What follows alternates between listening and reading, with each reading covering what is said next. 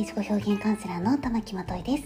このチャンネルでは肌に命をかけている私が学校では教えてくれない劇的に美肌になる方法をシェアしていきます。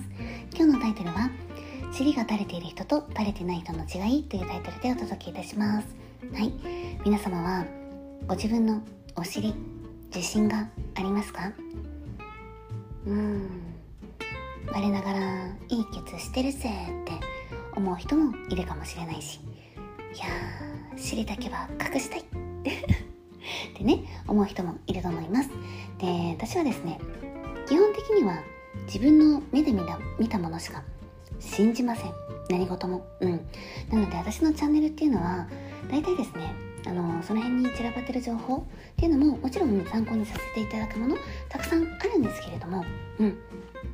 まあ、それだけではなくって自分でってよかったものとかやっぱりお客様にご提案してよかったものとかお客様からいいた情報っていうのを、はい、あの自分の中で統計を取って、はい、出した情報っていうのがほとんどです。はい、で今日ねお話しさせていただくものっていうのも私が3ヶ月間人の尻ばっかり見て歩いていたんですね歩いていたというか過ごしていたんですね、うん、で3ヶ月間人の尻ばっかり見ていると、うん、やっぱり分かることっていうのがありますで単純にこれは冒頭のタイトルに言ったように尻が垂れている人と垂れてない人の違いです。はい。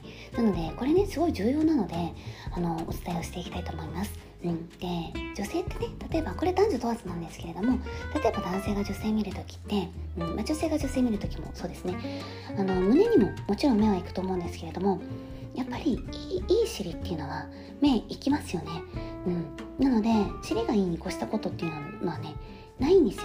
で、尻の何がいいのかって言ったら、胸ってやっぱり正面なのであからさまに見られてると女性はね気づきますああこの人私の胸見てるわって。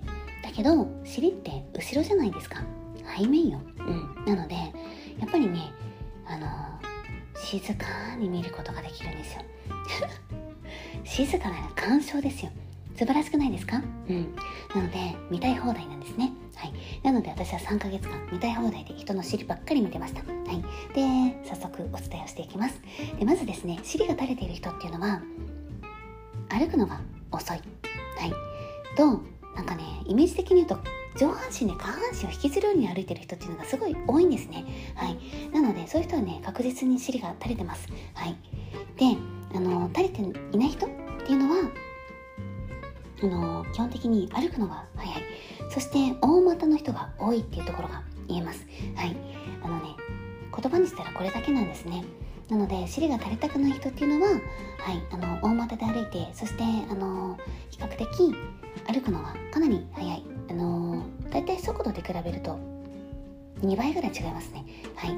そのくらい早歩きするだけでやっぱり尻っていうのは尻の筋肉、はい、使うので鍛えられます、うん、でまあ大股って言ったんですけれども大股だったら必然的にお尻の筋肉って使うんですが仮に小股でもやっぱりあの早めに歩く、まあ、ピッチ走法ですね。はい。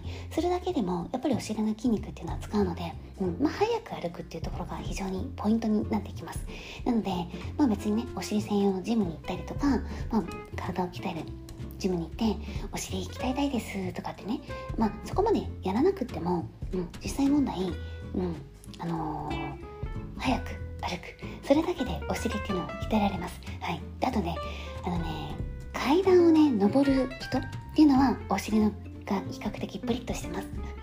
で階段登らないとか、うん、あとはエスカレーターを止まってる人、うん、エスカレーターってね本当はね本当はね止まってないといけないんですけれどもでもやっぱりね歩いてる人っているじゃないですか。ああいう人たちは比較的お尻がプリッとしてる傾向にあるなっていうふうに思います。なので、うん、あのー、お尻プリッとさせたいなっていう人がいたらよかったら参考にしていただけたらと思います。では今日はここまでです。バイバーイ。